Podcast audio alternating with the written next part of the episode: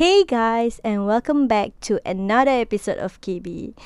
Well, today's topic is slightly different. I'm going to rant about um, being the first of like in the family.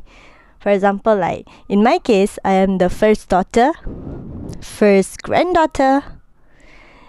Yeah. Basically, that's it. or the first cousin as well. So I'm basically the first, the first one in the family. I mean, like I'm going to rent it more to Malay, I guess, because I think I'll be much more comfortable renting in Malay.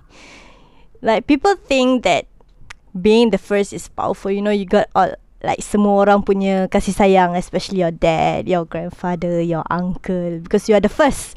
You are their first uh, anak saudara. You're the first daughter. You know that kind of stuff. But in my case, not from a broken family like me, and not when you are in a toxic family like me. Yep. That's what I would say. Like I would say that my family is toxic, and um, I guess it's it's normal. I mean, it's just human nature. You know, uh, I'm sure every family have their own toxic sides. You know, so not going to be judgmental. I just wanna be real with you guys. Yeah, macam like I don't know for my father's side. I might be their first grandchild, what? But I am definitely not my grand grandma's favorite. Yeah, literally. Why? Because my dad is the second child. Yep. My dad is like the second child and obviously my grandma from my dad's side like has like I think like she favoritizes like she loves her daughter more which is the firstborn lah. And apparently the firstborn like which is my uh, firstborn punya anak basically is my younger cousin lah. We are born the same day but not the same date. That means basically she is like two years younger than me. Yeah so despite me being the first cucu first grandchild I am still not her favorite. And it's to the point that like uh she doesn't really keep she doesn't really keep my pictures my childhood pictures. Until now, when I ask my mom or my dad, where's my pictures? They will say, it's all with your grandma. So, but when I ask my grandma, she's like, no, it's not with me. So, I don't know who the hell keeps my pictures. Obviously, they don't really care and they just throw it away. That's actually hurtful. But yeah, you just got to move on, I guess. Like, that is one thing. And then, like, so yeah. I don't really have any childhood pictures to look at. I mean, just some that basically just dua tiga gambar. It's less than ten pictures that my mom managed to, I don't know, keep, I guess, for me. But it's not really like young pictures. It's like I'm already was like, I don't know, probably seven, six years old. Like I don't have pictures when I was like really young, like like two years old, that kind of pictures. Yup, and I, yeah, it's sedih lah. but there's nothing I can do, betul tak? So yeah, that is from my father's side. And from my mom's side, wow, okay, my mom is a different case because my mom is the first born in the family. So my mom is the first born and I am the first child and I am the first grandchild. And yes, I was, I used to be their favorite lah. I mean, I am still am. Yeah still am I guess I hope so but I don't know like um I mean my mom I could definitely feel my mom's love lah like but when like my adik uh, my adik is there when my mom give give birth to the second child which is my adik uh, I can sense that she still love both of us. It's just that she expect me to be much more independent which is I think is okay and it's normal. And honestly I think my mom raised me correctly. My mom eh my mom eh. I believe uh, my mom has raised me well so whatever life decision bad life decision that I made I believe it's from me lah or I don't know maybe my mom did raise me well or just I couldn't take it. Like based on the mental health side. But I guess there's pros and cons lah. My mom raised me to like protect my sister, be there for my sister. There's no need to be jealous of my sister because I have two years of like love and affection before my sister came. That's why my mom always said, like, all the love is already there for me. It's already there. But now she needs me to be her. Just in case like one day, if one day she has she has to go. At least there is someone reliable to be there for my sister. And yeah, as like honestly when we were growing up we can see that like my sister kind of bit jealous of me. But like my mom will always correct her instead. she'll be she'll be like I think it was yeah, it was during primary school aku rasa lah. It's like um I think she got jealous of me or something and then it's like I don't even remember what is it about. But like otherwise like my mom will always say like to her, Do you know that when me and Kaka when go to like a shop or what, Kaka always remember you, you know, like if she bought a kitchen, she bought a kitchen for you too. You shouldn't be like this to her. Yeah, and then like that kind of advice lah for my younger sister. And so as we grow up, like even though we fight, you know how siblings fight? Yes. But when it comes to really big secrets, we know we rely on each other. Like how not to worry our parents, that kind of. Yeah, because like basically me and my adik, we grow up observing our own family members. Kita tak payah tengok orang luar. Kita tengok je orang yang paling dekat dengan kita macam mana dia hidup. And that's how we make sure that we don't live like them. Like we see the consequences that they have suffered. Kita bukan ketawakan orang eh. We're not laughing at that. It's just that kita ambil tiba. We learn that oh this is the consequences if you are doing this and this and this. We have to be prepared. That kind of thing. I mean like family will always be family. We will always be there for you. Through the hard times or easy times ke apa. But yeah. Like we really depend on one another. But it seems like we don't. yeah, I mean like that's like from my side of my family and my mom and there's my dad. So I think like it's a hard thing being the first eldest daughter and grandchild and anak saudara something like that. Especially when like okay when you're from a broken family. Aku tak tahu lah pada korang but during my period of time like people look down from broken families. Like really tau, orang expect kita macam akan jadi minarik, macam tak akan belajar sampai mana, entah masuk apa-apa lah. Sambung belajar pun tidak lah. Agaknya sampai secondary school je apa. You know that kind of anak terbiar, isap rokok, that kind of thing. Buat tattoo ke apa, ambil dadah. That kind of mindset that people have during that time. And that was during that time lah. Eh sorry eh kalau bising. Macam background aku bising ke apa? Sebab Aku buka tingkap tau. I mean like I Open up the window So I'm not really sure If you guys can really hear All the background noises Or what. Yeah. Okay so let's move on. Jadi macam Where was I eh? Oh my god. Where was I? Where was I? Uh, Oh yeah yeah yeah yeah. Okay so basically like People expect me From a broken family Macam gitu lah. So And then like with the divorce and everything, it's kind of sad. It's really sad because me being the firstborn, and then like I see for myself, like mak bapak aku cerai tempat aku umur berapa? 6 7 tahun whereby you can somehow understand what's going on. And it's really hurtful because that's not how I picture how a happy family is. So they my parents got separated. I have to stay with my mom, and the sad part is like my dad doesn't visit me often. It's to the point that I have to visit him, which I find it ironic. Yeah. So tu satu.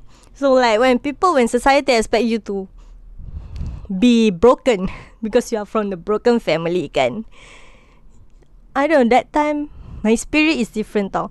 Dulu aku punya jenis macam my type is like the more people have assumption on me for that, I will try to show them the opposite. So lagi buruk dah fikir aku ni aku kena aku punya mindset macam I have to study harder. I have to study harder and prove to everyone that despite me being from a broken family, my mom treat me well. My mom raised me well, that kind of thing. But yeah, of course there's side effects lah. Because not only that, my mom also I think she felt pressured. Like she thinks that she has to raise me well. It's to the point and then like we are in like financial punya burden ke something like that. Because my dad apparently during that time kan dia tak kasih duit nafkah banyak lah sangat. I mean Entahlah Kita jangan bawa pasal tu Itu hal orang lelaki bini orang settle But yeah From anak points of view lah They think that Like Anak-anak won't be affected Just because the parents are divorced But Anak-anak is the most affected. Even though parents like Will be like Diorang nak affect apa? Huh Diorang tak ada Like You know they are not directly involved But yes they are. They are. It's, it's just so hard to explain Because like they are in our daily lives and and like before my parents got divorced or what.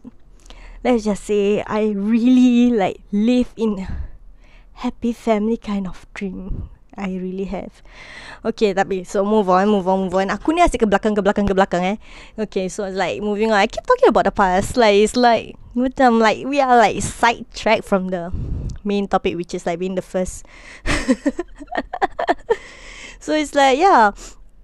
Um being the first like you feel burden because like now that uh especially from a broken family my mom expects more from me at that age at that young age. And during my time let's just say susah tau orang Melayu nak dapat macam top 10 aku punya zaman lah masa primary school semua. Masa primary school secondary school. So it's like yay I managed to be like top 5 for primary 3 and then I go down obviously. It's like it's a pressure that kind of thing. But yeah at primary 3 I got my first MP3 sir. Aku ingat sir lagi I got my first MP3 seriously. It's like because I got like what? Five in class or what? And then it's like is the I'm I'm I'm basically the first in my family to do that well lah. To them is well to them but I don't know lah to you guys right? Zaman sekarang like nowadays people are very clever and very hardworking. But back in the days you know how back in the days people are very laid back not into education so much? That kind of thing lah. To them it's like back in the past like you are in poly already you're like oh wow. Wow wow. And when if you are in degree, whoa, whoa, like it's like lagi besar punya whoa, okay? And not to mention all the masters and what PhD what lah, but yeah. So I got my first MP3 and I thought that I don't know, macam motivated lah kan. But it's like a burden because all those um scholarship money or what. I mean like I study hard not because of what but because uh, to be able to get the scholarship money to help my mom with my adik-adik punya buku sekolah, my my buku sekolah, my belanja, my adik punya belanja. You know how how children are. Like at the age lagi nak keluar dengan kawan, nak tengok wayang, nak makan McDonald, nak makan Pizza Hut. That kind of thing lah. And like my mom pula kerja keras, that kind of things.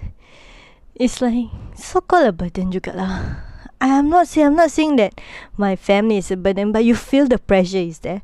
The pressure is definitely there. You have to show example all the way, and when your mom is busy working everything, like who else you got? You don't have your dad, obviously. I mean, I don't have my dad at that point of time. There was no support, and like I can only rely on myself because like my mom was raised like my mom taught me that I should always protect my sister. So it's like when you're the firstborn, your parents are not there, your parents are divorced. You have to work hard and you have to make sure that I don't know, uh, because in like how to say in my family can like for my mom, um, you know how I don't know during my uh, back then like for my family It's like kita selalu kena dengar kata mak bapak betul tak? It's like my mom wants me to go to this school, my mom wants me to take this kind of combination and I think I don't know I don't know it's just her or is it because of the uh divorce thing or I I'm not sure how she was raised. I mean like when she was raised she told me that her mom like my nene allowed her to do anything she wants and she just want to have control because she's scared of like how I would be when I grow up like her. And then like But when I was that age I promised myself Because Mak aku dah ajar aku Untuk jaga adik aku. So bila Mak aku macam Suruh aku masuk ni Masuk tu semua kan uh, Kena belajar pandai-pandai And everything I as a first newborn I promise myself I will make sure My sister Will have freedom To choose To do anything that she wants As long as it's within limits. Within limits tu like Okay aku kasih kau pilih apa course yang kau nak. Asalkan kau belajar Asalkan kau belajar. Kau buat apa yang kau suka. But as long as there is lah Macam there is like There is benefit You know? So it's like I was I had to go to the uh, The school that my mom wants lah That kind of thing Semua. And then like I promise my Self lah. So when it's during my Sister Time Like I pull her inside the room when she finished her PSLE. I remember, and then I told her, "Dek, ooh, do you guys hear that?" because my house is near to your school, obviously, so there's like bells. Okay, so you know, okay, so I pull my sister into the room, and I said to my sister, "Dek, pilih apa-apa sekolah yang adik nak." Jangan dengar kata your mom. Okay, don't listen to your mom. Pick a school that you like based on the like qualification that that school has, CCA or whatever. Choose that school. Don't mind your mom. I'll be responsible for it. As long as you like this school, you would go to this school every day. Go ahead, it's your choice. I don't want you to blame your mom like how I quietly blame her. Because at some point of time, I admit Aku selalu salahkan mak aku tau. It's like Bila aku merana at one place Like for example I am like I got bullied During my secondary school time or what I will blame my mom And say Ni semua This is all because of my mom. I did not like this school. I hated that school And my mom made me to go this school. So I really hate my mom. And I just don't want my sister to feel that way being a firstborn is hard for my family. Yeah, I mean for my family. I don't know what about you guys. Like if you guys have a good life for firstborn, then I'm happy for you. You don't have to go through the shits that I am because like I'm at the age whereby I'm in my twenties now. And I have to be responsible for not just myself. Which is hard lah being the firstborn. And if you have a toxic family member that's hard. Contohnya lah. Uh, I mean like those who are working I don't know how do you guys do eh? I really don't know how you guys do. Macam firstborn aku dah kerja. Like my mom will ask a particular amount of money every month instead of me. Kau tahu lah kadang-kadang anak-anak like like parents like okay ikhlas janji anak kasih that kind of thing. But my mom is a bit different obviously kan. You like kasih kurang I mean like she would say like tak apalah kasih kurang tak apalah janji kasih. But she would say like that at first. But like trust me like she would say asal kurang eh? Uh, you should give me this amount every month with your pay. Or she will just buka a set sorry tak cukup bayar ni tak cukup bayar tu. It's like I don't know lah. I I, I mean like uh I know it's like it's nicer to give family. I mean like your parents money nak dapatkan berkat and everything but I just feel like sometimes my family take it a bit too far. Like as if I am really responsible for them when I am still trying to you know save for myself and then like like if I ever wanted to got married get married or what they expect me to like still give them the same amount and then like they expect me to, to sacrifice to really sacrifice kau ikat perut ke apa. Kau nak kahwin apa? Ikat perut lah. Tapi tanggungjawab still kasih. And I feel like and I'm saying this because bukan aku nak berkira. But sometimes I feel like I mean those who yang you know when you have split your gaji and everything nak nak bayar tu bayar ni bayar tu bayar ni and then you have to give your family lagi. And then they ask for more than what you can mampu kasih more than what you can afford kasih. That's what I'm trying to say. I'm not saying that aku berkira but sometimes what they ask is too much or terlalu banyak. It's sampai that kau sendiri nak beli barang muka kau yang kononnya. Okay, for example if you have a bad skin or you have a lot of acne or jerawat yeah. You have to like not buy them. But need to kasih kau punya keluarga lebih tanggungjawab as like a firstborn. That's what people expect or yang my family expect. Tu satu.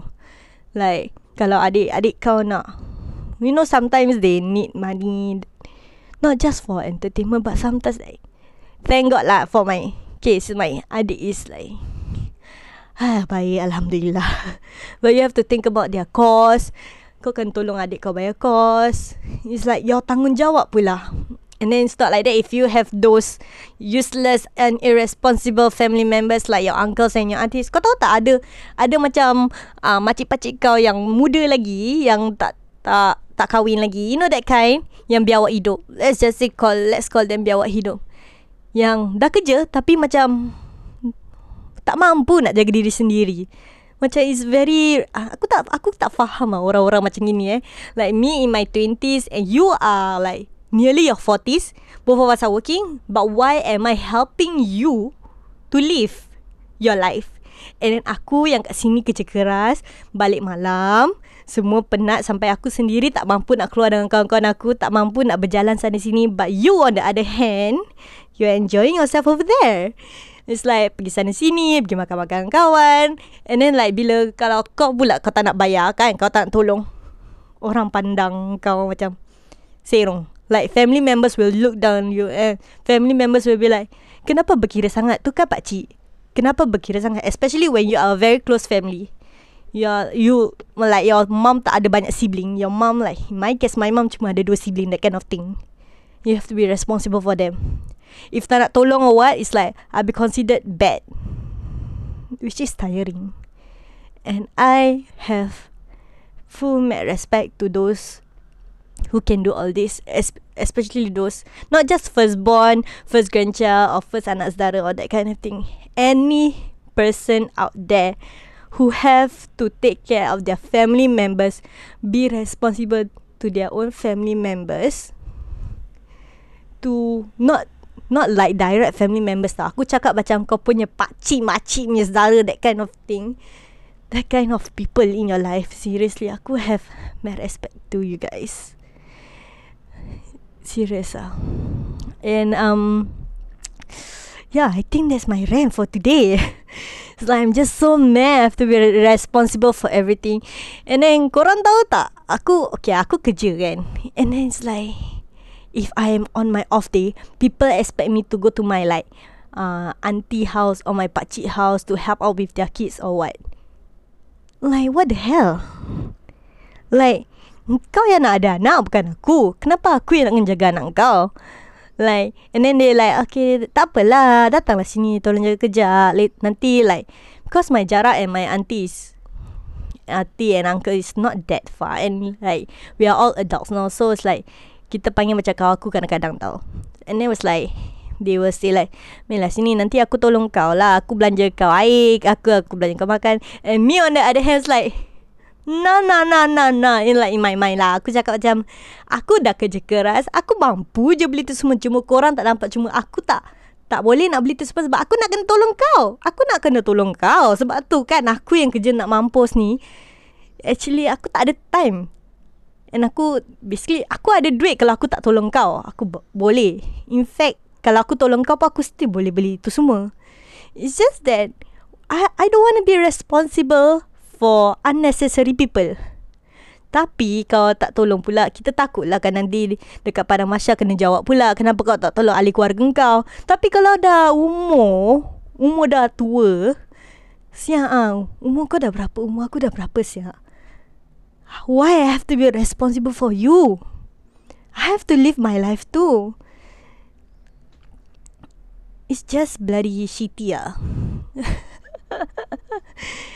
and yeah, I just today's thread is basically about that being a firstborn of from a broken family. I think basically this is my life. I'm just ranting to you guys a part of my life and I think there's going to be more lah. And ni aku belum berbual pasal kahwin tau. Kahwin lagi pening kepala sebab aku I like if I get married I have to like you know especially from a broken family you have to come like nak kena invite nak kena jemput all this both sides. Ni aku buang korang for the next podcast. Okay? See you guys later. Bye bye.